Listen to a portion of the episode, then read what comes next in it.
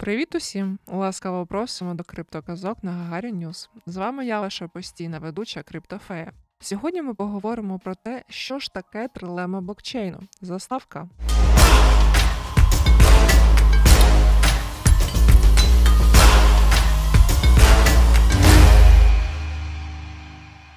Трилема блокчейну – це технічний парадокс криптовалютних мереж, що пов'язаний із теоретичною неможливістю однаково забезпечувати три головні властивості – децентралізацію, масштабованість і безпеку. Статистика не бреше, блокчейну нелегко збалансувати всі три чинники без жертв. Цей термін запровадив фундатор Ethereum Віталій Бутерін. Ми вирішили ґрунтовно розглянути кожен складник трилеми і пояснити на прикладі, як одна властивість заміщує іншу, а ще чи можливо виправити ситуацію. Децентралізація. Ця властивість характеризує розгалуженість блокчейну і неможливість контролю мережі третіми особами. Прикладом слугує біткоін, алгоритм якого полягає в тому, аби забезпечити відсутність ієрархії в мережі.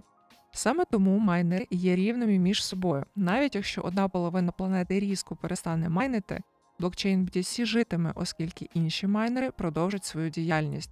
Виходить, децентралізацію найліпше забезпечує алгоритм консенсусу Proof of Work. Proof of Stake натомість зосереджує монети в руках вузького кола валідаторів, іноді їх кількість не перевищує двадцять. Тобто це може централізувати контроль в руках окремих осіб.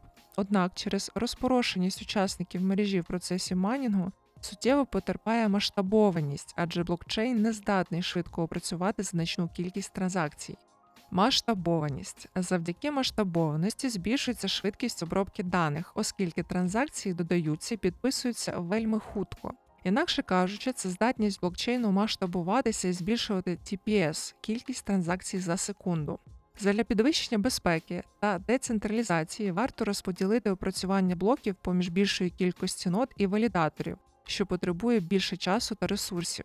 Однак це сповільнює мережу і знижує масштабованість. Алгоритм консенсусу Delegated Proof of Stake дає змогу швидко опрацьовувати перекази, проте через концентрацію монет в руках однієї особи знижується рівень безпеки та децентралізації. Безпека – це властивість мережі встояти перед зовнішніми або внутрішніми атаками. Централізовані блокчейни вважаються найбезпечнішими, оскільки ця система фактично не допускає стороннього впливу. Однак проблема децентралізованості залишається актуальною. Proof of Work також чудово підтримує безпеку мережі, адже безліч учасників окремо одне від одного перевіряють і підписують транзакції.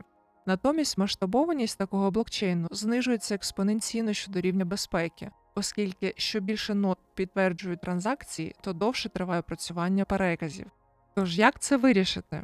Здається, ніби неможливо створити ідеальний блокчейн, де будуть збалансовані всі три властивості.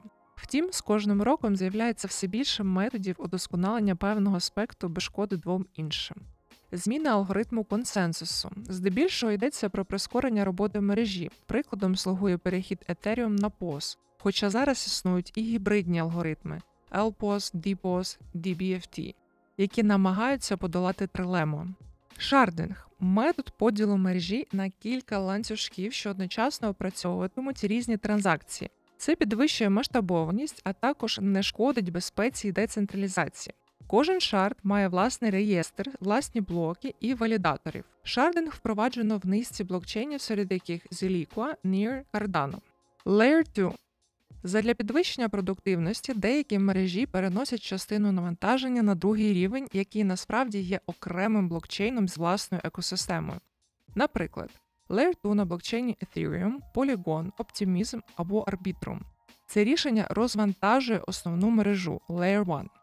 Панацеєю для трилеми блокчейну можуть бути і нові мови програмування, кросчейни, сайдчейни, а також різні технології, які забезпечать децентралізацію, безпеку та масштабованість на оптимальному рівні.